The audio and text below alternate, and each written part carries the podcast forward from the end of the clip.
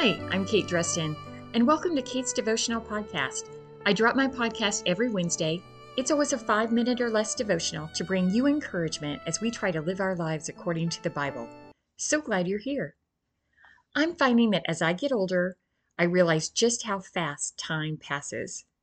And because of this, I think it's a good idea to every once in a while reevaluate things. You know, think about where you're headed in life and where you're focusing your time and energy. You got to ask yourself Am I pursuing things that have eternal value? Because as Christians, we're going to stand before the judgment seat of Christ. The Bible tells us that in 2 Corinthians 5 9 and 10. It's not the same judgment as those who aren't believers are going to face. Believers are going to face what's called the Bema Seat judgment.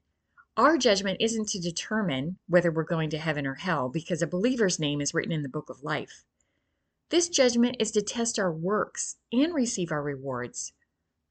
Do you know that each of your works will be tested? It's explained to us in 1 Corinthians 3, verses 10 through 14. It tells us how a Christian's works build on top of the foundation of Christ. We'll receive a reward for things built with gold or silver.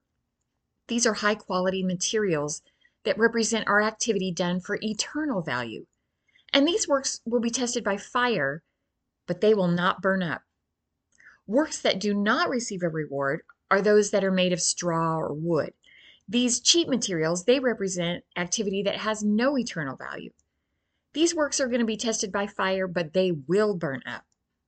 So, are we spending our precious time on things that will have an impact for God? Or are we just chasing things that only have value in this life? You may recognize this line from a poem.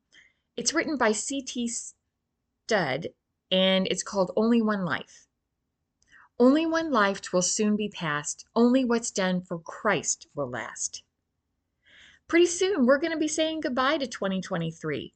So, as we think about next year, what do you want to accomplish for God? Maybe it's witnessing to someone or anyone. Maybe it's praying for someone's salvation. Maybe it's reading your Bible more or maybe it's investing in or encouraging your children's relationship with God, or your spouse's for that matter. Maybe it's volunteering to help an organization or a service, or maybe teach a Sunday school class. God's given all of us gifts, so we have to use them for His honor and glory. I challenge you to spend a few minutes thinking and praying for God's direction as we move into the new year. I mean, after all, none of us knows how much time we have left in this life.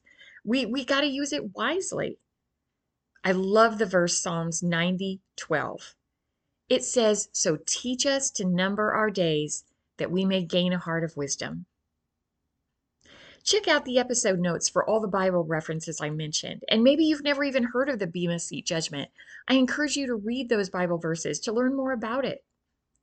One of the things I want to spend my time on next year is continuing to run Kate Dreston Ministries. I really feel like that is something the Lord has called me to do, and it's so much fun.